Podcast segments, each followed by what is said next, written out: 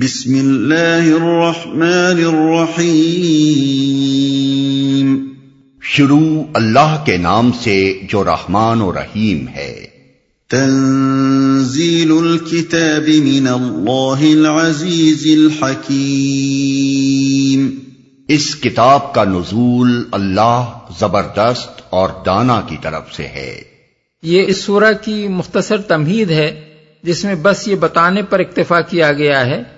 کہ یہ محمد صلی اللہ علیہ وسلم کا اپنا کلام نہیں ہے، جیسا کہ منکرین کہتے ہیں، بلکہ یہ اللہ تعالیٰ کا کلام ہے جو اس نے خود نازل فرمایا ہے۔ اس کے ساتھ اللہ تعالیٰ کی دو صفات کا ذکر کر کے سامعین کو دو حقیقتوں پر متنوع کیا گیا ہے، تاکہ وہ اس کلام کو کوئی معمولی چیز نہ سمجھیں، بلکہ اس کی اہمیت محسوس کریں۔ ایک یہ کہ جس خدا نے اسے نازل کیا ہے، وہ عزیز ہے یعنی ایسا زبردست ہے۔ کہ اس کے ارادوں اور فیصلوں کو نافذ ہونے سے کوئی طاقت روک نہیں سکتی اور کسی کی یہ مجال نہیں ہے کہ اس کے مقابلے میں ذرہ برابر بھی مزاحمت کر سکے۔ دوسرے یہ کہ وہ حکیم ہے یعنی جو ہدایت وہ اس کتاب میں دے رہا ہے، وہ سراسر دانائی پر مبنی ہے اور صرف ایک جاہل و نادان آدمی ہی اس سے منہ مو موڑ سکتا ہے۔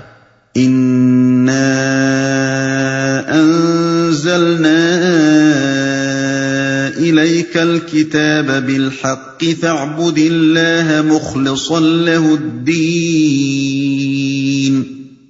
اے محمد، یہ کتاب ہم نے تمہاری طرف برحق نازل کی ہے۔ لہذا تم اللہ ہی کی بندگی کرو، دین کو اسی کے لیے خالص کرتے ہوئے۔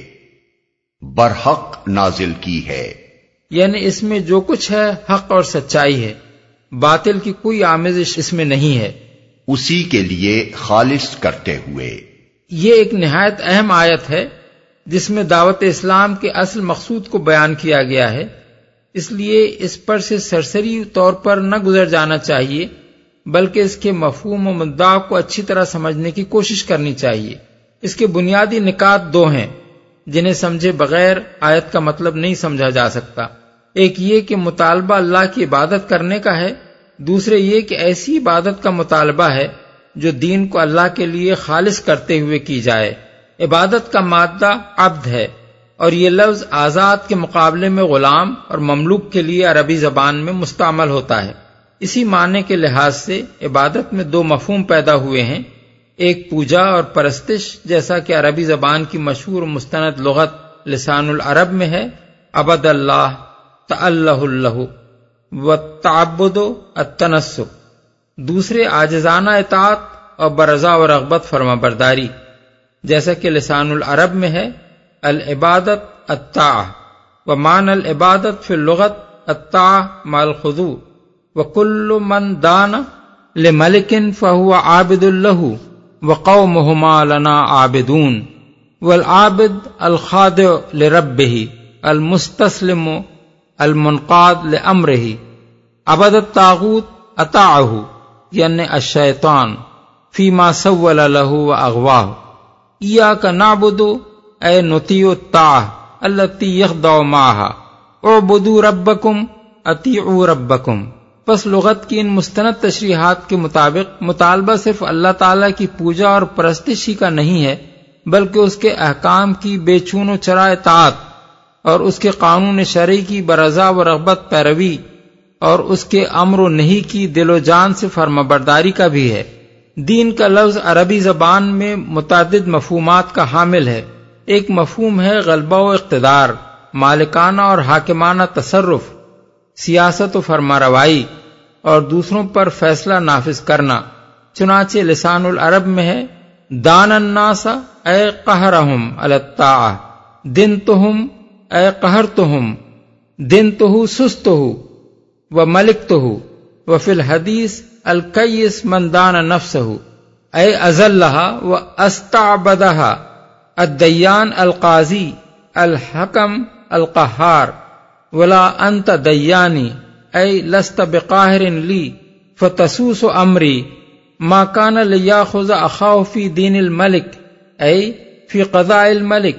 دوسرا مفہوم ہے اطاعت فرما برداری اور غلامی۔ لسان العرب میں ہے، الدین الطاع دن تو ہو و دن تو لہو اے اطاط و دین للہ، انما ہو اطاط و تعبد له فی الحدیث، ارید من قریش کلمت تدین لهم بها العرب، اے تطیعهم و تخضع لهم ثم دانت بعد الرباب، اے ذلت له و اطاعت ہو۔ یمرقون من الدین، اے انہم یخرجون من طاعت الامام المفترض الطاعہ، المدین العبد، فلولا ان کنتم غیر مدینین، اے غیر مملوکین۔ تیسرا مفہوم ہے وہ عادت اور طریقہ جس کی انسان پیروی کرے۔ لسان العرب میں ہے، الدین العادت، الشان۔ یقال، ما زال ذال کا دینی و دینی اے عادتی۔ ان تینوں مفہومات کو ملحوظ رکھتے ہوئے دین کے معنی اس آیت میں اس طرز عمل اور اس رویے کے ہیں جو کسی کی بالتری تسلیم اور کسی کی اطاعت قبول کر کے انسان اختیار کرے۔ اور دین کو اللہ کے لیے خالص کر کے اس کی بندگی کرنے کا مطلب یہ ہے کہ آدمی اللہ کی بندگی کے ساتھ کسی دوسرے کی بندگی شامل نہ کرے، بلکہ اسی کی پرستش، اسی کی ہدایت کا اتباع اور اسی کے احکام و عوامر کی اطاعت کرے۔ الا للہ الدین الخالص والذین اتخذوا من دونه اولیاء ما نعبدهم الا ليقربونا الى الله زلفا إلا ليقربونا إلى الله زلفا إن الله يحكم بينهم فيما هم فيه يختلفون إن الله لا يهدي من هو كاذب كفار خبردار، دین خالص اللہ کا حق ہے۔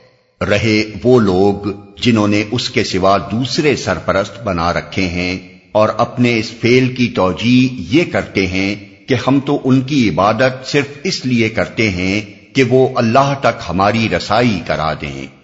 اللہ یقیناً ان کے درمیان ان تمام باتوں کا فیصلہ کر دے گا جن میں وہ اختلاف کر رہے ہیں۔ اللہ کسی ایسے شخص کو ہدایت نہیں دیتا جو جھوٹا اور منکر حق ہو۔ دین خالص اللہ کا حق ہے۔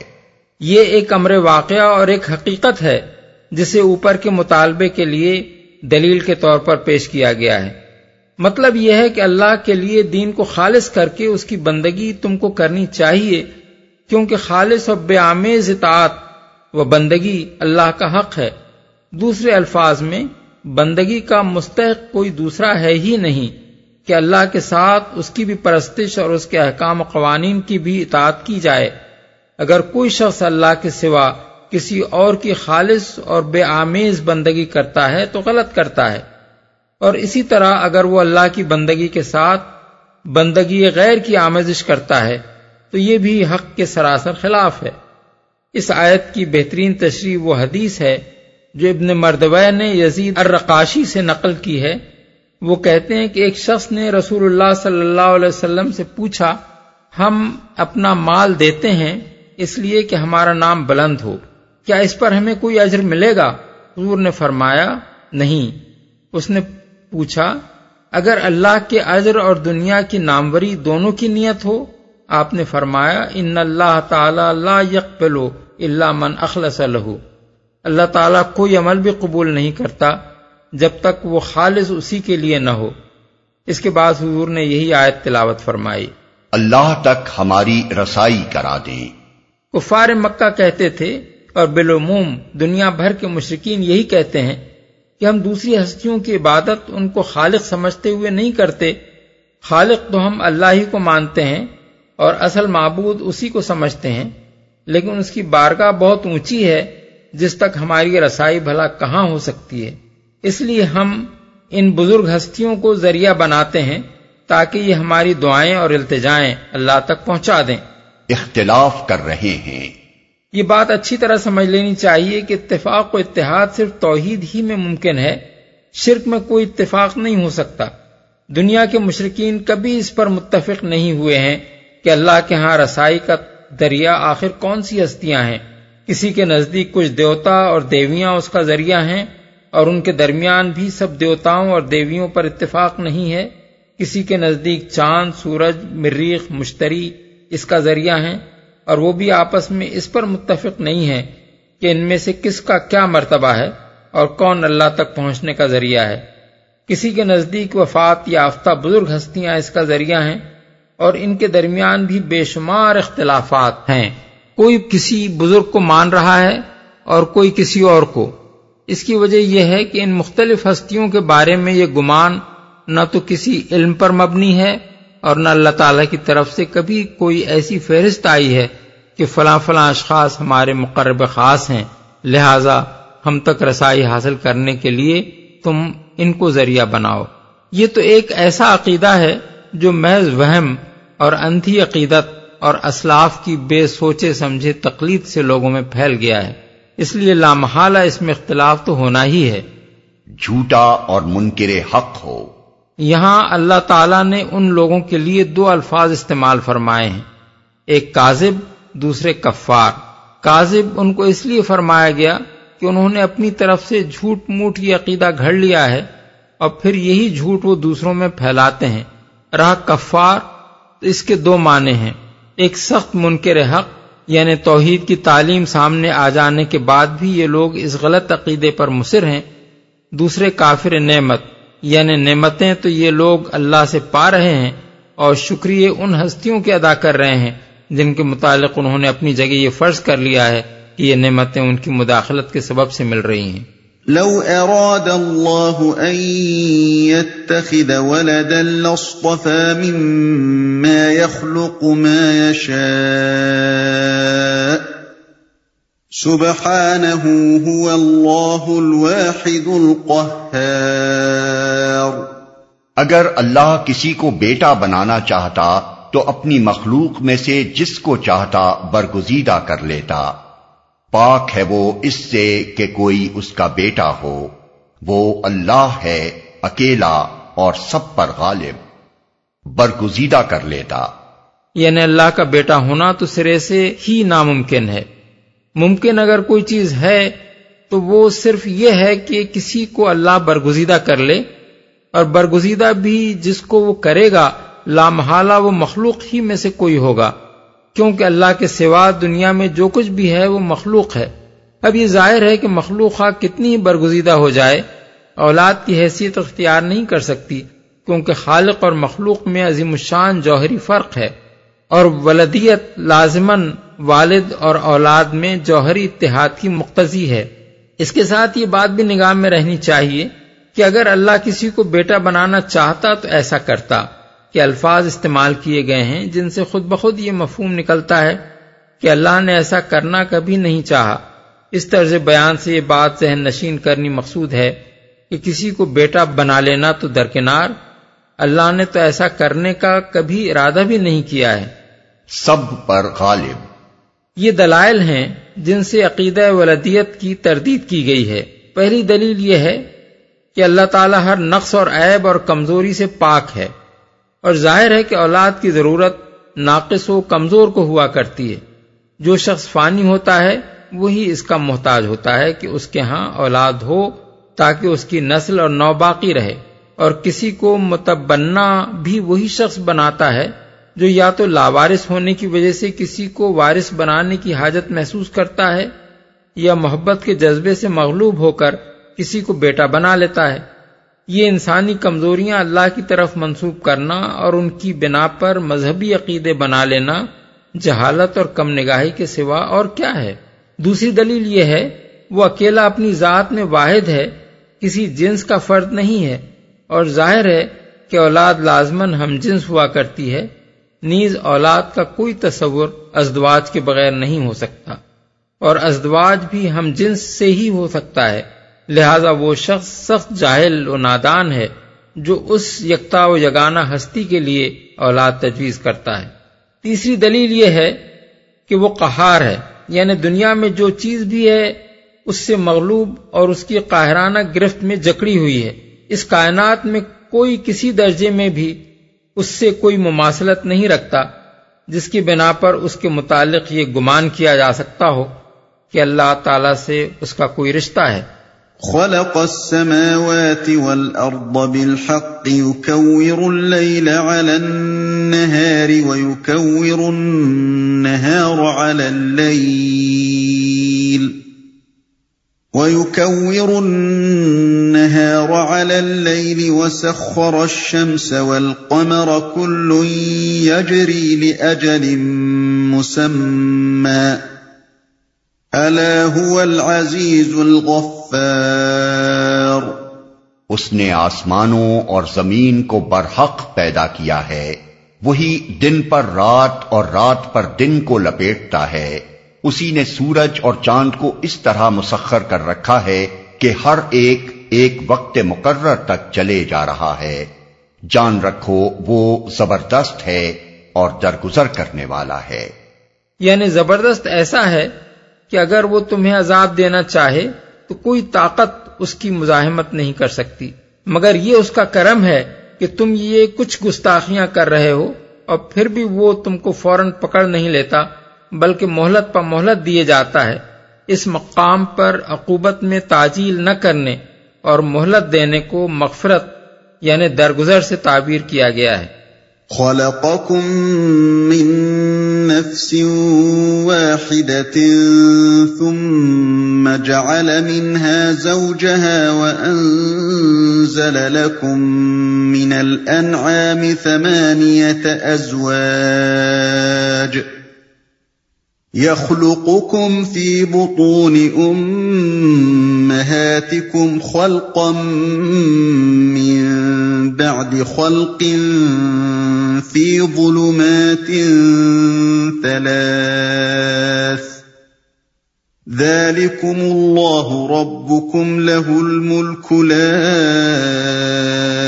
إله إلا هو فأنا تصرفون اسی نے تم کو ایک جان سے پیدا کیا، پھر وہی ہے جس نے اس جان سے اس کا جوڑا بنایا، اور اسی نے تمہارے لیے مویشیوں میں سے آٹھ نرو مادہ پیدا کیے۔ وہ تمہاری ماؤں کے پیٹوں میں تین تین تاریخ پردوں کے اندر تمہیں ایک کے بعد ایک شکل دیتا چلا جاتا ہے۔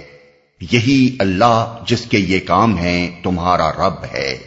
بادشاہی اسی کی ہے۔ کوئی معبود اس کے سوا نہیں ہے۔ پھر تم کدھر سے پھرائے جا رہے ہو؟ اس کا جوڑا بنایا۔ یہ مطلب نہیں ہے کہ پہلے حضرت آدم سے انسانوں کو پیدا کر دیا۔ اور پھر ان کی بیوی حضرت ہوا کو پیدا کیا، بلکہ یہاں کلام میں ترتیب زمان کے بجائے ترتیب بیان ہے، جس کی مثالیں ہر زبان میں پائی جاتی ہیں۔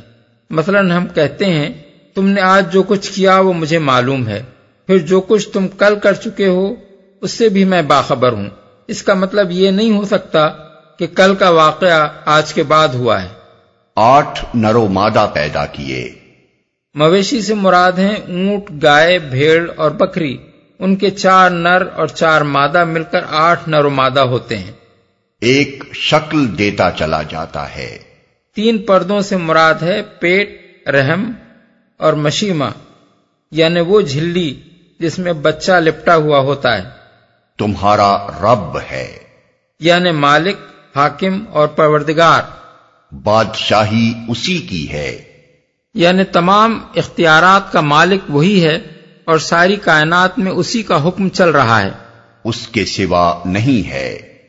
دوسرے الفاظ میں استدلال یہ ہے کہ جب وہی تمہارا رب ہے اور اسی کی ساری بادشاہی ہے تو پھر لازمن تمہارا الہ یعنی معبود بھی وہی ہے۔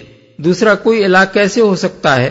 جبکہ نہ پروردگاری میں اس کا کوئی حصہ نہ بادشاہی میں اس کا کوئی دخل آخر تمہاری عقل میں یہ بات کیسے سماتی ہے کہ زمین و آسمان کا پیدا کرنے والا تو ہو اللہ سورج اور چاند کو مسخر کرنے والا اور رات کے بعد دن اور دن کے بعد رات لانے والا بھی ہو اللہ تمہارا اپنا اور تمام حیوانات کا خالق و رب بھی ہو اللہ اور تمہارے معبود بن جائیں اس کے سوا دوسرے۔ کدھر سے پھرائے جا رہے ہو؟ یہ الفاظ قابل غور ہیں۔ یہ نہیں فرمایا کہ تم کدھر پھرے جا رہے ہو۔ ارشاد یہ ہوا ہے کہ تم کدھر سے پھرائے جا رہے ہو۔ یعنی کوئی دوسرا ہے جو تم کو الٹی پٹی پڑھا رہا ہے اور تم اس کے بہکائے میں آ کر ایسی سیدھی سی عقل کی بات بھی نہیں سمجھ رہے ہو۔ دوسری بات جو اس انداز بیان سے خود مترشع ہو رہی ہے، وہ یہ ہے کہ تم کا خطاب پھرانے والوں سے نہیں بلکہ ان لوگوں سے ہے جو ان کے اثر میں آ کر پھر رہے تھے۔ اس میں ایک لطیف مضمون ہے جو ذرا سے غور و فکر سے بآسانی سمجھ میں آ جاتا ہے۔ پھرانے والے اسی معاشرے میں سب کے سامنے موجود تھے اور ہر طرف اپنا کام علانیہ کر رہے تھے، اس لیے ان کا نام لینے کی حاجت نہ تھی۔ ان کو خطاب کرنا بھی بیکار تھا، کیونکہ وہ اپنی اغراض کے لیے لوگوں کو خدا واحد کی بندگی سے پھیرنے اور دوسروں کی بندگی میں پھانسنے اور پھانسے رکھنے کی کوششیں کر رہے تھے۔ ایسے لوگ ظاہر ہے کہ سمجھانے سے سمجھنے والے نہ تھے، کیونکہ نہ سمجھنے ہی سے ان کا مفاد وابستہ تھا۔ اور سمجھنے کے بعد بھی وہ اپنے مفاد کو قربان کرنے کے لیے مشکل ہی سے تیار ہو سکتے تھے۔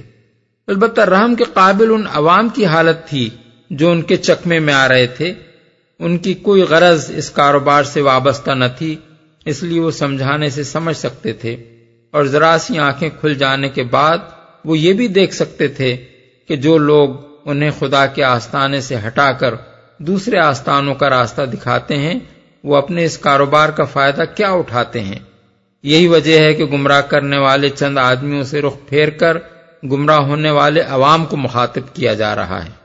ان تكفروا فإن الله غني عنكم ولا يرضى لعباده الكفر ولا يرضى لعباده الكفر وإن تشكروا يرضه لكم ولا تزر وازرة وزر أخرى ثم إلى ربكم مرجعكم فينبئكم بما كنتم تعملون. إنه عليم بذات الصدور. اگر تم کفر کرو تو اللہ تم سے بے نیاز ہے، لیکن وہ اپنے بندوں کے لیے کفر کو پسند نہیں کرتا۔ اور اگر تم شکر کرو تو اسے وہ تمہارے لیے پسند کرتا ہے۔ کوئی بوجھ اٹھانے والا کسی دوسرے کا بوجھ نہ اٹھائے گا۔ آخر کار تم سب کو اپنے رب کی طرف پلٹنا ہے۔ پھر وہ تمہیں بتا دے گا کہ تم کیا کرتے رہے ہو۔ وہ تو دلوں کا حال تک جانتا ہے۔ بے نیاز ہے۔ یعنی تمہارے کفر سے اس کی خدائی میں ذرہ برابر بھی کمی نہیں آ سکتی۔ تم مانو گے تب بھی وہ خدا ہے اور نہ مانو گے تب بھی وہ خدا ہے اور رہے گا۔ اس کی فرما روائی اپنے زور پر چل رہی ہے۔ تمہارے ماننے یا نہ ماننے سے اس میں کوئی فرق نہیں پڑ سکتا۔ حدیث میں نبی صلی اللہ علیہ وسلم کا ارشاد ہے کہ اللہ تعالی فرماتا ہے، یا عبادی، لو ان اولکم و آخرکم و انسکم و جنکم۔ کانو اللہ افجر قلب رجل منکم ما نقص من ملکی شیئا۔ اے میرے بندو اگر تم سب کے سب اگلے اور پچھلے انسان اور جن اپنے میں سے کسی فاجر سے فاجر شخص کے دل کی طرح ہو جاؤ تب بھی میری بادشاہی میں کچھ بھی کمی نہ ہوگی۔ مسلم۔ کفر کو پسند نہیں کرتا۔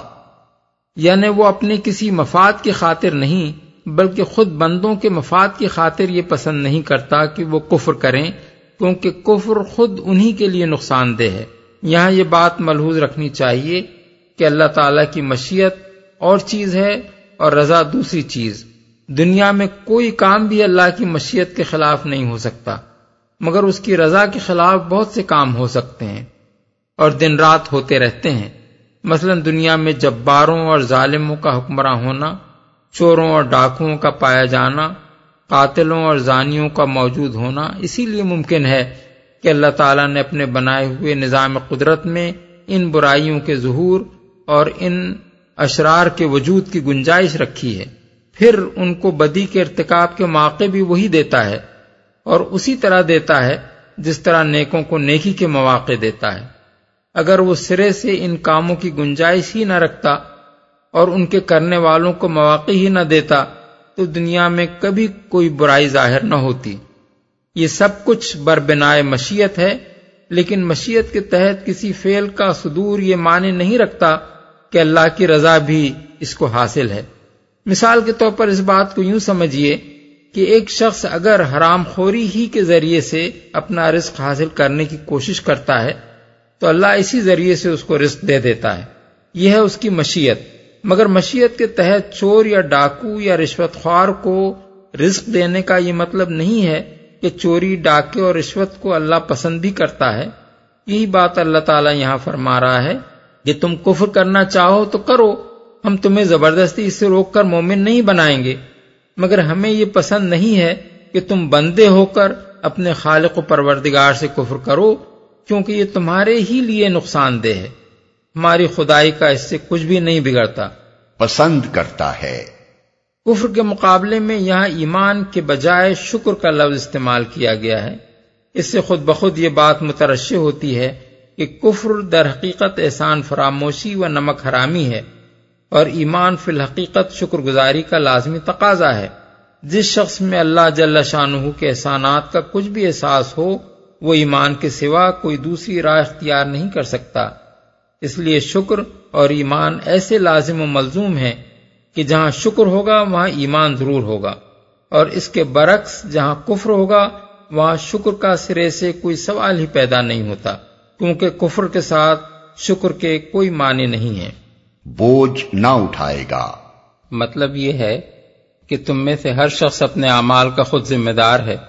کوئی شخص اگر دوسروں کو راضی رکھنے کے لیے یا ان کی ناراضی سے بچنے کی خاطر کفر اختیار کرے گا، تو وہ دوسرے لوگ اس کے کفر کا وبال اپنے اوپر نہیں اٹھا لیں گے، بلکہ اسے آپ ہی اپنا وبال بھگتنے کے لیے چھوڑ دیں گے۔ لہذا جس پر بھی کفر کا غلط اور ایمان کا صحیح ہونا واضح ہو جائے، اس کو چاہیے کہ غلط رویہ چھوڑ کر صحیح رویہ اختیار کرے اور اپنے خاندان یا برادری یا قوم کے ساتھ لگ کر اپنے آپ کو خدا کے عذاب کا مستحق نہ بنائے۔ وَإِذَا مَسَّ الْإِنسَانَ ضُرٌّ دَعَا رَبَّهُ مُنِيبًا إِلَيْهِ ثُمَّ إِذَا خَوَّلَهُ نِعْمَةً مِّنْهُ نَسِي ثُمَّ إِذَا خَوَّلَهُ نِعْمَةً مِّنْهُ نَسِيَ مَا كَانَ يَدْعُو إليه من قبل وجعل لله أندادا ليضل عن سبيله قل تمتع بكفرك قليلا إنك من أصحاب النار انسان پر جب کوئی آفت آتی ہے تو وہ اپنے رب کی طرف رجوع کر کے اسے پکارتا ہے۔ پھر جب اس کا رب اسے اپنی نعمت سے نواز دیتا ہے، تو وہ اس مصیبت کو بھول جاتا ہے جس پر وہ پہلے پکار رہا تھا، اور دوسروں کو اللہ کا ہمسر ٹھہراتا ہے تاکہ اس کی راہ سے گمراہ کرے۔ اے نبی، اس سے کہو کہ تھوڑے دن اپنے کفر سے لطف اٹھا لے، یقیناً تو دوزخ میں جانے والا ہے۔ کوئی آفت آتی ہے۔ انسان سے مراد یہاں وہ کافر انسان ہے۔ جس نے ناشکری کی روش اختیار کر رکھی ہو۔ اسے پکارتا ہے۔ یعنی اس وقت اسے وہ دوسرے معبود یاد نہیں آتے جنہیں وہ اپنے اچھے حال میں پکارا کرتا تھا بلکہ ان سے مایوس ہو کر وہ صرف اللہ رب العالمین کی طرف رجوع کرتا ہے۔ یہ گویا اس بات کا ثبوت ہے کہ وہ اپنے دل کی گہرائیوں میں دوسرے معبودوں کے بے اختیار ہونے کا احساس رکھتا ہے اور اس حقیقت کا شور بھی اس کے ذہن میں کہیں نہ کہیں دبا چھپا موجود ہے۔ کہ اصل اختیارات کا مالک اللہ ہی ہے۔ جس پر وہ پہلے پکار رہا تھا۔ یعنی وہ برا وقت پھر اسے یاد نہیں رہتا جس میں وہ تمام دوسرے معبودوں کو چھوڑ کر صرف اللہ وحدہ لا شریک سے دعائیں مانگ رہا تھا۔ ہم سر ٹھہراتا ہے۔ یعنی پھر دوسروں کی بندگی کرنے لگتا ہے انہی کی اطاعت کرتا ہے انہی سے دعائیں مانگتا ہے اور انہی کے آگے نظر و نیاز پیش کرنا شروع کر دیتا ہے۔ راہ سے گمراہ کرے۔ یعنی خود گمراہ ہونے پر اکتفا نہیں کرتا، بلکہ دوسروں کو بھی یہ کہہ کہہ کر گمراہ کرتا ہے کہ جو آفت مجھ پر آئی تھی وہ فلاں حضرت یا فلاں بزرگ یا فلاں دیوی یا دیوتا کے صدقے میں ٹل گئی۔ اس سے دوسرے بہت سے لوگ بھی ان معبودان غیر اللہ کے معتقد بن جاتے ہیں اور ہر جاہل اپنے اسی طرح کے تجربات بیان کر کر کے عوام کی اس گمراہی کو بڑھاتا چلا جاتا ہے۔ أَمَّنْ هُوَ قَانِتٌ آنَاءَ اللَّيْلِ سَاجِدًا وَقَائِمًا يَحْذَرُ الْآخِرَةَ وَيَرْجُو رَحْمَةَ رَبِّهِ قُلْ هَلْ يَسْتَوِي الَّذِينَ يَعْلَمُونَ وَالَّذِينَ لَا يَعْلَمُونَ انما يتذكر اولو الالباب کیا اس شخص کی روش بہتر ہے یا اس شخص کی جو مطیع فرمان ہے؟ رات کی گھڑیوں میں کھڑا رہتا ہے اور سجدے کرتا ہے، آخرت سے ڈرتا اور اپنے رب کی رحمت سے امید لگاتا ہے۔ ان سے پوچھو، کیا جاننے والے اور نہ جاننے والے دونوں کبھی یکساں ہو سکتے ہیں؟ نصیحت تو عقل رکھنے والے ہی قبول کرتے ہیں۔ دونوں کبھی یکساں ہو سکتے ہیں۔ واضح رہے کہ یہاں مقابلہ دو قسم کے انسانوں کے درمیان کیا جا رہا ہے۔ ایک وہ جو کوئی سخت وقت آ پڑنے پر تو اللہ کی طرف رجوع کرتے ہیں اور عام حالات میں غیر اللہ کی بندگی کرتے رہتے ہیں۔ دوسرے وہ جنہوں نے اللہ کی طاعت اور اس کی بندگی و پرستش کو اپنا مستقل طریقہ بنا لیا ہے اور راتوں کی تنہائی میں ان کا عبادت کرنا ان کے مخلص ہونے کی دلیل ہے۔ ان میں سے پہلے گروہ والوں کو اللہ تعالیٰ بے علم قرار دیتا ہے۔ خواہ انہوں نے بڑے بڑے کتب خانے ہی کیوں نہ چاٹ رکھے ہوں۔ اور دوسرے گروہ والوں کو وہ عالم قرار دیتا ہے۔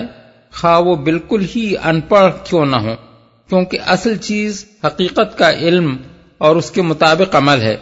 اور اسی پر انسان کی فلاح کا انحصار ہے۔ اللہ تعالیٰ فرماتا ہے کہ یہ دونوں آخر یکساں کیسے ہو سکتے ہیں؟ کیسے ممکن ہے کہ دنیا میں یہ مل کر ایک طریقے پر چلیں؟ اور آخرت میں دونوں ایک ہی طرح کے انجام سے دو چار ہوں۔